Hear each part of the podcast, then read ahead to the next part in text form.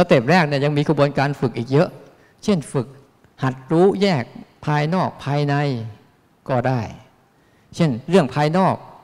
มีอยู่ห้าส่วนเช่นหูได้ยินเสียงก่อนแล้วรู้มันจะเป็นเสียงอะไรช่างหัวมันไม่ต้องไปสนใจไม่ต้องไปใส่ชื่อไม่ต้องไปใส่ภาษาไม่ต้องไปใส่อะไรทั้งสิ้นมันเป็นสิ่งที่ปรุงแต่งกันอยู่แล้วทั้งหมดอ่ะเสียงมากระทบหูกลิ่นมากระทบจมูกตากระทบรูปหูกระทบเสียงจมูกกระทบกลิ่นลิ้นกระทบรสกายกระทบสัมผัสเราจะเห็นได้ว่าตาหูจมูกลิ้นกายนี้นี่คือสถานีศูนย์ตั้งแต่รูปเสียงกลิ่นรสสัมผัสนี่คือส่วนเกินที่มันจะมากระทบกันมันจะมาแล้วไปมาแล้วไปสังเกตไหมว่าจะเสียงเพราะแค่ไหนมันมาแล้วก็ไปจะรูปสวยแค่ไหนมันมาแล้วก็ไปจะกลิ่นหอมแค่ไหนมันมาแล้วก็ไปรสอร่อยแค่ไหนหรือไม่อร่อยแค่ไหนมันมาแล้วก็ไปแต่ว่าตาหูจมูกลิ้นกายยังคงอยู่เหมือนเดิมนี่นะคือสัดส่วนของมันว่านี่คือส่วนที่มันตั้งอยู่ตรงนี้ไม่ได้ไปไหนแต่ส่วนที่ไปไหนคือรูปเสียงกลิ่นรสสัมผัสอันนี้เขาเรียกว่าส่วนภายนอกเนี่ยเอามาส่งเสริมการฝึกรู้โดยธรรมชาติได้ตลอดเวลาแทบไม่ต้องทำอะไรเลยที่ซ้ำมันตำกันเองมันมากันเองมันไปกันเองมันปรุงแต่งกันเองมันทุกกันเองมันสลายตัวมันเองเนี่ยเราหัดซ้อมตรงนี้บ่อยๆนี่คือส่วนภายนอกที่จะมาส่งเสริมให้ตัวตื่นรู้ที่มีอยู่ในตัวเราเนี่ยได้ตลอดส่วนภายในคืออะไรมันคิดอะไรขึ้นมานั่นก็คือที่มันมันกำลังกระทบกับใจใจก็เป็นตัวตั้งเฉยๆไม่มีอะไรแล้วเดี๋ยวโกรธมากระทบหายไปอยากมากระทบแล้วก็หายไปเบื่อมากระทบแล้วก็หายไปหงุดหงิดมากระทบแล้วก็หายไปหรือบางครั้งมีอารมณ์สุขสบายแล้วก็หายไปบางครั้งมีอารมณ์คิดดีๆแล้วก็หายไปบางครั้งมีอารมณ์คิดชั่วๆแล้วก็หายไปหรือมีบางทีอยากนู่นอยากนี่แล้วก็หายไปแม้แต่บางครั้งเราจะทำตามไม่ทำตามมันก็หายมันก็หายเข้ามาอย่างนั้นแหละเพราะมันไม่ใช่ใจแต่มันมากระทบกับใจเหมือนกับรูปเสียงกลิ่นรสสัมผัส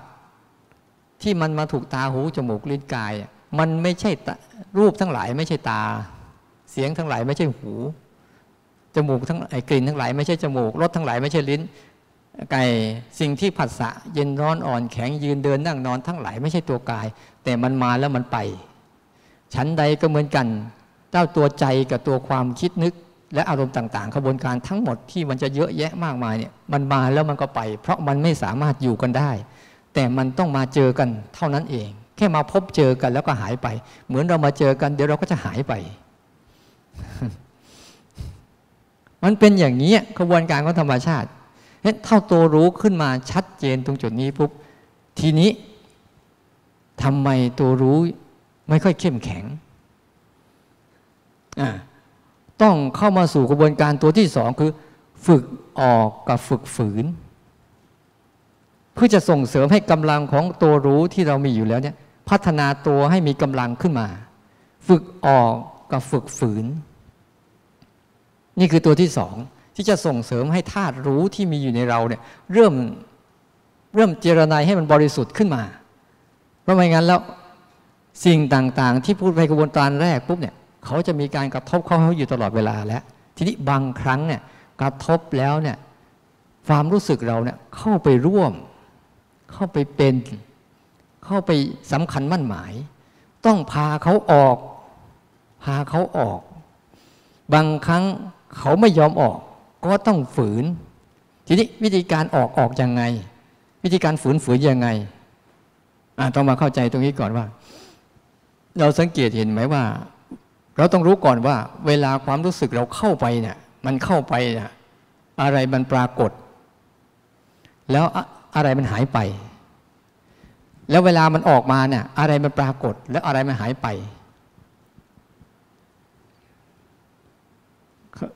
ไม่เข้าใจหลักการที่ไหมเวลามันเวลาความรู้สึกตัวเราเข้าไปนะถ้ามันเข้าไปนะ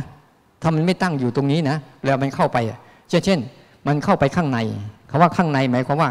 ความคิดและอารมณ์เนี่ยเวลามันเข้าไปนะความคิดเรื่องอดีตอนาคตจะปรากฏชัดในชีวิตเรามากเลย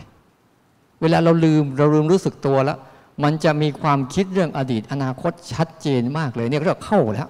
มันเข้าไปแล้วใจเราไม่ได้อยู่กับตรงนี้แล้วใจเราเนี่ยเข้าไปอยู่กับความคิดชนิดนั้นแล้วสังเกตดูสิบางทีนะมันจะมีภาพซ้อนภาพในใจเราอะ เช่นภาพข้างหน้าเราเห็นอย่างนี้แต่ภาพในใจเราเห็นอีกอย่างหนึ่งมันจะมีหลายหลายอย่างเมื่อคืนนอนนอนอ่ะมันฝันเออมันเห็นภาพสองว่านี่คือภาพความฝันนะแล้วไอ้นี่ภาพคือการนอนมันมันเห็นทั้งสองภาพซ้อนๆพร้อมๆกันเลยภาวะรู้แต่เมื่อก่อนเนี่ยถ้าฝันปุ๊บเนี่ยมันจะไม่เห็นภาพนอนของตัวเองที่กำลังนอนอยู่ในท่าใดท่าหนึ่งหรอกหายไปในจ้างความฝันจมไปกับความฝันลืมไปหมดเลยว่าตัวเองนอนอยู่ท่าไหนแต่พอมันตื่นขึ้นมาปุ๊บมันพอตัวนี้มันมีกำลังนะมันเห็นทั้งที่ภาพกำลังตัวเองนอนอยู่ด้วยและภาพที่มันฝันอยู่ด้วยอันเนี้ยแต่ถ้ามันจมเข้าไปนะมันจะมีแต่ภาพความฝันเขาเรียกว่าเวลามันเวลาความรู้สึกตัวที่เรามันเข้าไปในอารมณ์นะให้จำไว้เลยว่าความคิดเราจะเยอะขึ้นเยอะมากๆเลย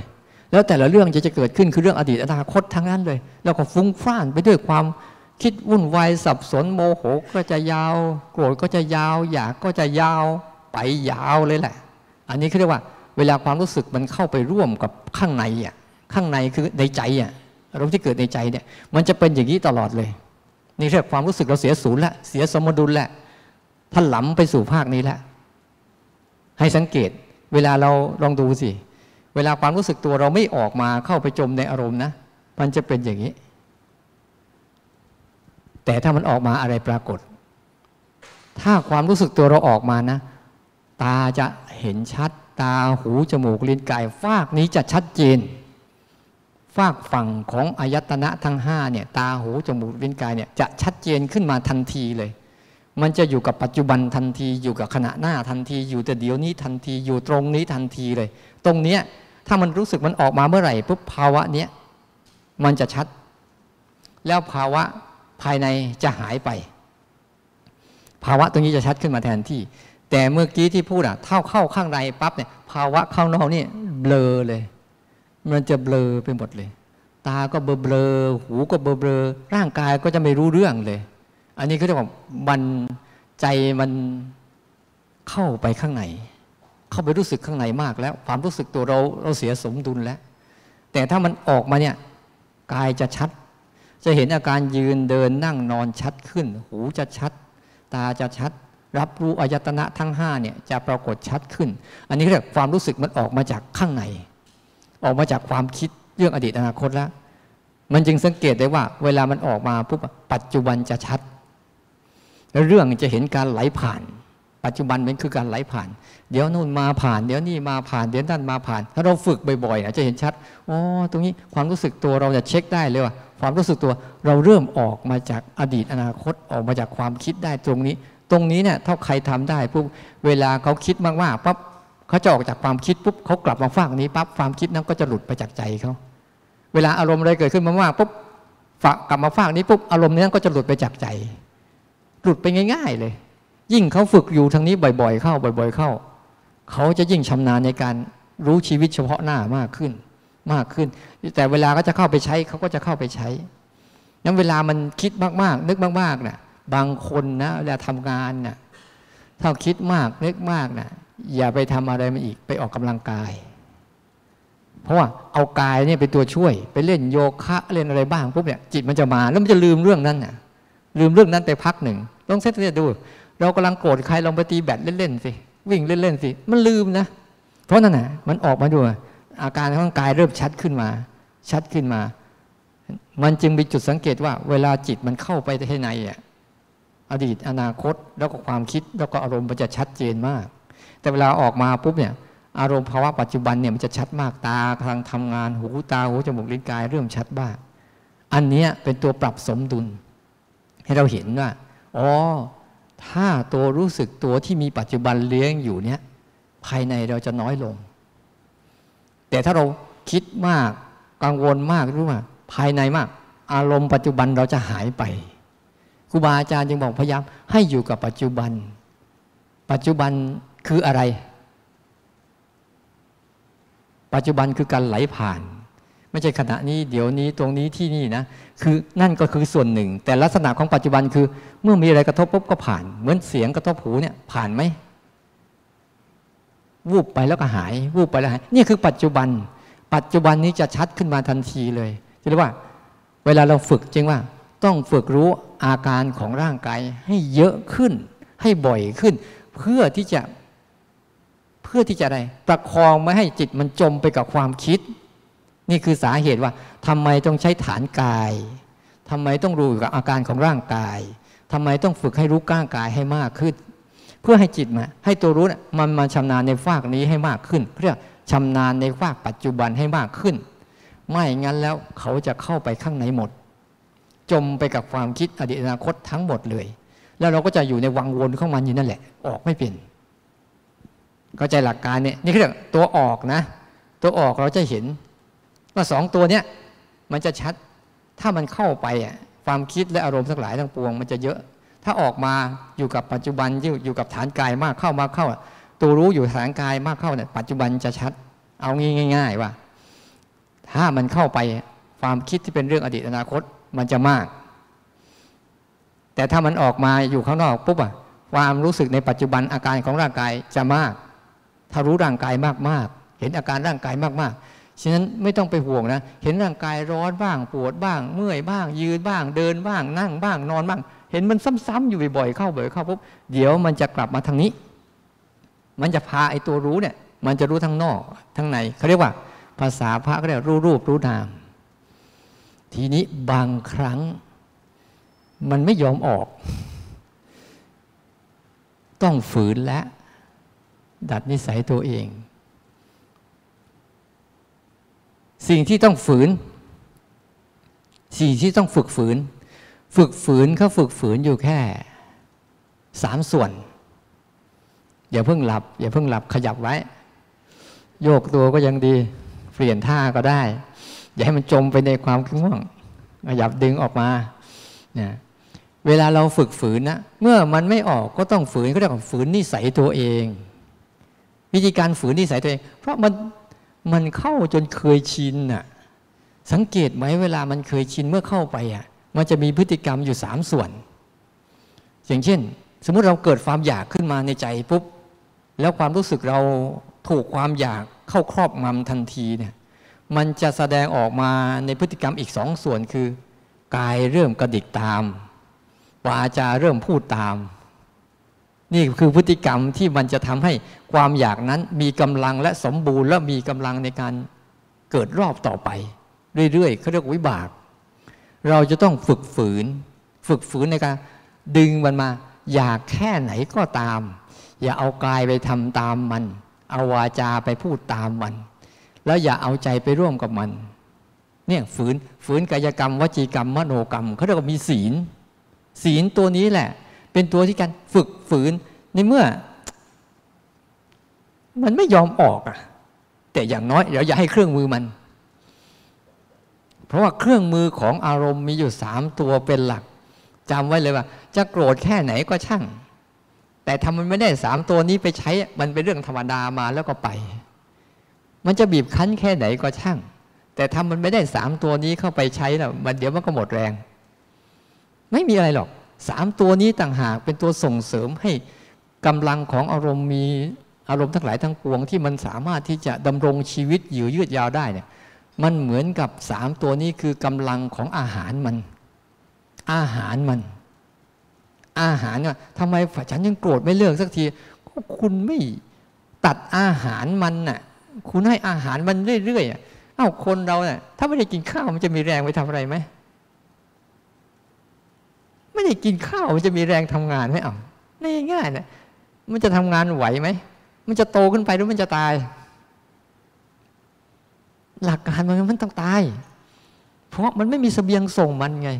อารมณ์ในใจเนี่ยเราไม่ต้องไปทำอะไรมันจะคิดมากเท่าไหร่ให้มันคิดไปแต่อย่าเอากายกรรมวจีกรรมมโนกรรมไปร่วมกับมันแค่นั้นเองไม่ต้องไปตัดมันไม่ต้องไปห้ามมันไม่ต้องไปฆ่ามันหรอกคุณฆ่ามันไม่ได้ยิ่งคุณฆ่ามันมันจะฆ่าคุณ รู้ไหมความคิดนี่คุณยิ่งไปทำอะไรกับมันนะมันยิ่งเอาใหญ่เลยแต่คุณเฉยๆกับมันนี่มันไปไม่เป็นเลยเดี๋ยวมันหนีเพียงแต่คุณฝืนไว้กระบวนการที่เนี่ยฝึกออกมาเมื่อออกไม่มีกำลังก็ต้องฝืนโดยมีศีลศีลคือสามตัวก่อนกายกรรมวจีกรรมมโนกรรมสามอันนี่แหละเป็นหลักเลยระวังไว้อ้าวโกรธเขาก็โกรธไปสิไม่เป็นไรฉันไม่ได้พูดฉันไม่ได้ทำดูสิมันจะทำยังไงมันจะทำยังไงอ้าว มันจะทำอะไรได้เอาเราดูมัดมือมัดเท้าแล้วมัดปากอะไรนี้เราดูมันจะทํำยังไงเอานั่งดูมันที่มันจะทํำยังไงถ้ามันไม่ได้เครื่องมือนี้เดี๋ยวมันหมดปัญญาเองแล้วไอ้ตัวมโนกรรมเนี่ยมันใกล้ชิดกับอารมณ์มากอย่างโกรธกับที่มันมากระทบกับใจเนี่ยมันจะใกล้ชิดกันมากเลยแล้วพอมันเกิดปุ๊บเนี่ยมันถ้าเราไม่ทันนะเราจะไปเลยหลุดพรวดหลุดพรวดไปเลยกายกรรมวจีกรรมไปกันหมดเลยมันอยากแค่ไหนก็ตามแล้วเราไม่ทำตามมันเดี๋ยวมันจะคิดอุบายหลอกล่อเราเยอะเลยเราจะเห็นวิธีการเล่ห์เหลี่ยมของมันเนี่ยโอ้มันหลอกอย่างนี้มันหลอกอย่างนี้มันหลอกอย่างนี้เราจะเห็นมันหลอกเท่าไหร่เราจะฉลาดเท่านั้นแต่ไม่เห็นมันหลอกนี่แหละเราจะโง่กับมันละวิธีการมันง่ายมึงมาไปที่ไหนเรียนรู้วิธีของมันนั่นแหละเขาเรียกว่าเรียนรู้วิธีโจรเพื่อจับโจรหลักการมันง่ายๆแค่นี้เองไม่ต้องไปทำอะไรหรอกดูซิมันจะเอาอะไรบางคนสังเกตเห็นไหมบางคนนะมีความอยากจะซื้อสิ่งของสิ่งของหนึ่งเนี่ยมันจะสร้างความคิดว่ามันสำคัญต่อชีวิตมากๆเลยนะมันจะหาเหตุผลมาสนับสนุนให้ซื้อให้ได้พอซื้อเสร็จเรียบร้อยมาวางไว้เนี่ยอารมณ์อยากนั้นหายไปแล้วกูซื้อมาทำไมวะเนี่ยมันจะบอกแค่นี้แล้วเป็นภาระลุงลังต่อตัวเองโอ้เนี่ยตอนนี้มันถูกนะราคาดีนะไปเรื่อยเปื่อยแล้วผลท้ายเนี่ยรกอยู่ที่บ้านตั้งแต่วันนั้นจนบัดนี้ยังไม่เคยใช้ก็มีสังเกตเห็นไหมว่ามันจะหาอุบายเล่ห์เหลี่ยมในการที่จะหว่านล้อมเราอ่ะหว่านล้อมเราอ่ะหาเหตุผลนานาชนิดให้เราเห็นด้วยแต่พอเราไม่ทำตามนะกายกรรมวจีกรรมไม่ทำตามไอ้ตัวรู้ที่ไปจมกับความคิดอ่ะมันจะค่อยๆคืนมาคืนมากลับมาก็ค่อยกลับมาออกมาทิ้งมันไปซะปล่อยมันไปซะเดี๋ยวมันดับไปเองมันจะออกมาเองเลยตรงเนี้ยตรงนี้คือภาวะตัวที่สองที่มันตัวที่สองที่เราต้องฝึกแต่การฝึกรู้ยังไม่หลงประเด็นนะฝึกรู้คืออะไรฝึกออกคืออะไรสังเกตให้ดีเวลาออกมาปุ๊บอะร่างกายจะชัดเวลาเข้าไปเนี่ยอดีตอนาคตหรือความคิดจะชัดสังเกตให้ดีนะเมื่อออกไปได้ก็ฝึกฝืนไปวิธีการฝืนคือห้ามกายกรรมวจีกรรมไม่ได้ห้ามอารมณ์ทั้งหมดที่พูดนี้นะอารมณ์ทั้งหมดห้ามไม่ได้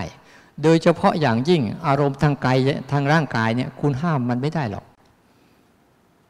คุณจะห้ามหูไม่ได้ยินเสียงคุณก็ไปเอาสำลีอุดซะห้ามอย่างนี้อ่ะแล้วมีประโยชน์ไหม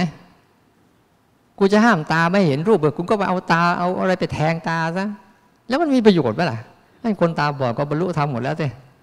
มันก็ไม่ใช่อันเนี้ยฝากเนี้ยอย่าไปยุ่งกับมันมันเป็นธรรมชาติที่มันจะปรุงแต่งของมันอย่างนี้ตลอดชีวิตและเป็นไปจนตายไม่ต้องห่วงไม่ใช่อ่ะปฏิบัติธรรมจนหลุดพ้นแล้วกินข้าวไม่อร่อยโอ้ยใครก็ไม่อยากทำเลยยังกินข้าวเหมือนเดิมนั่นแหละเพราะหน้าที่ของมันทำกันเองไม่ใช่เกี่ยวกับเราแต่เมื่ออายุมากเข้ามาเข้าประสาทสัมผัสมันเสื่อมลงมันก็ต้องยอมรับกินอะไรแล้วมันก็ไม่ค่อยได้เรื่องหรอมันเป็นเรื่องปกติเนี่ยฝากเนี้ยเป็นเรื่องของมันที่จะต้องเกิดไปจนตายเราต้องอยู่กับมันแต่มันทั้งหมดนะมันจะมาในรูปความทุกข์ถ้าเราต้องการให้ตัวรู้เข้มแข็งเนี่ยระวังกายกรรมวจีกรรมเอาไว้ให้ดีๆแต่ขั้นตอนตรงเนี้ยคุณจะไม่ทันเลยเมื่อคุณเริ่มต้นไอ้ตัวเริ่มต้นคุณไม่มีเนี่ยคุณตัวรู้สึกตัวคุณไม่ไวไม่ทันการกระทบเนี่ยทุกวันเนี้ยสังเกตไหมหลุดรวดไปเลยไปเลยไม่ทันเลยเพราะคุณไม่ทันการกระทบคุณก็เลยไม่ทันการกระทบไม่ทันการปัจจุบันมันก็เลยไหลไปเลยโดยเฉพาะยิ่งพอเจอหน้ากันเนี่ยถ้าพูดคุยกันเนี่ยว่ามันลืมหมดมันเลยนะลืมเกี้ยงนั่นแหละก็เรียกทำบาปทางกายกรรมอยู่ไม่ใช่วจีกรรมอยู่โดยไม่รู้ตัวเพราะมันคิดก่อนแล้วคนสังเกตดีๆสิเออคุณเคยสังเกตไหมว่าเวลามันคิดเนี่ยตัวคิดที่ลักษณะของตัวคิดเป็นยังไงบางคนไม่รู้จักตัวซ้ำไปว่าตัวเองกำลังคิดลักษณะของตัวคิดเป็นยังไงอาจจะบอกให้ก็ได้ถามพูดไม่ได้เพราะมันใส่หน้ากากสาหากันอยู่ลักษณะตัวคิดนะดูดีๆตัวคิดเนี่ยลักษณะหนึ่งลักษณะของมันคือมันมีคำพูดอยู่ในหัวเวลาเราหุบปากปุ๊บมันจะเอาเรื่องนู้นเรื่องนี้เรื่องนั้นมาพูดอยู่ในหัวเราเรื่อยๆนั่นแหละตัวคิดลักษณะความคิดมันจะเอาเรื่องเอาคำพูดที่อยู่ในหัวเราอ่ะเดี๋ยวเอาเรื่องนู้นมาบ่นเรื่องนี้มาบ่นถ้าเราไม่ทันเราก็บ่นออกปาก พรวดออกไปทางปากเสร็จเรียบร้อย ส, สนองตอบอารมณ์คิดคิดได้คะแนนไปละและลักษณะตัวคิดอีกอันหนึ่งคือมันจะมีภาพมาในหัว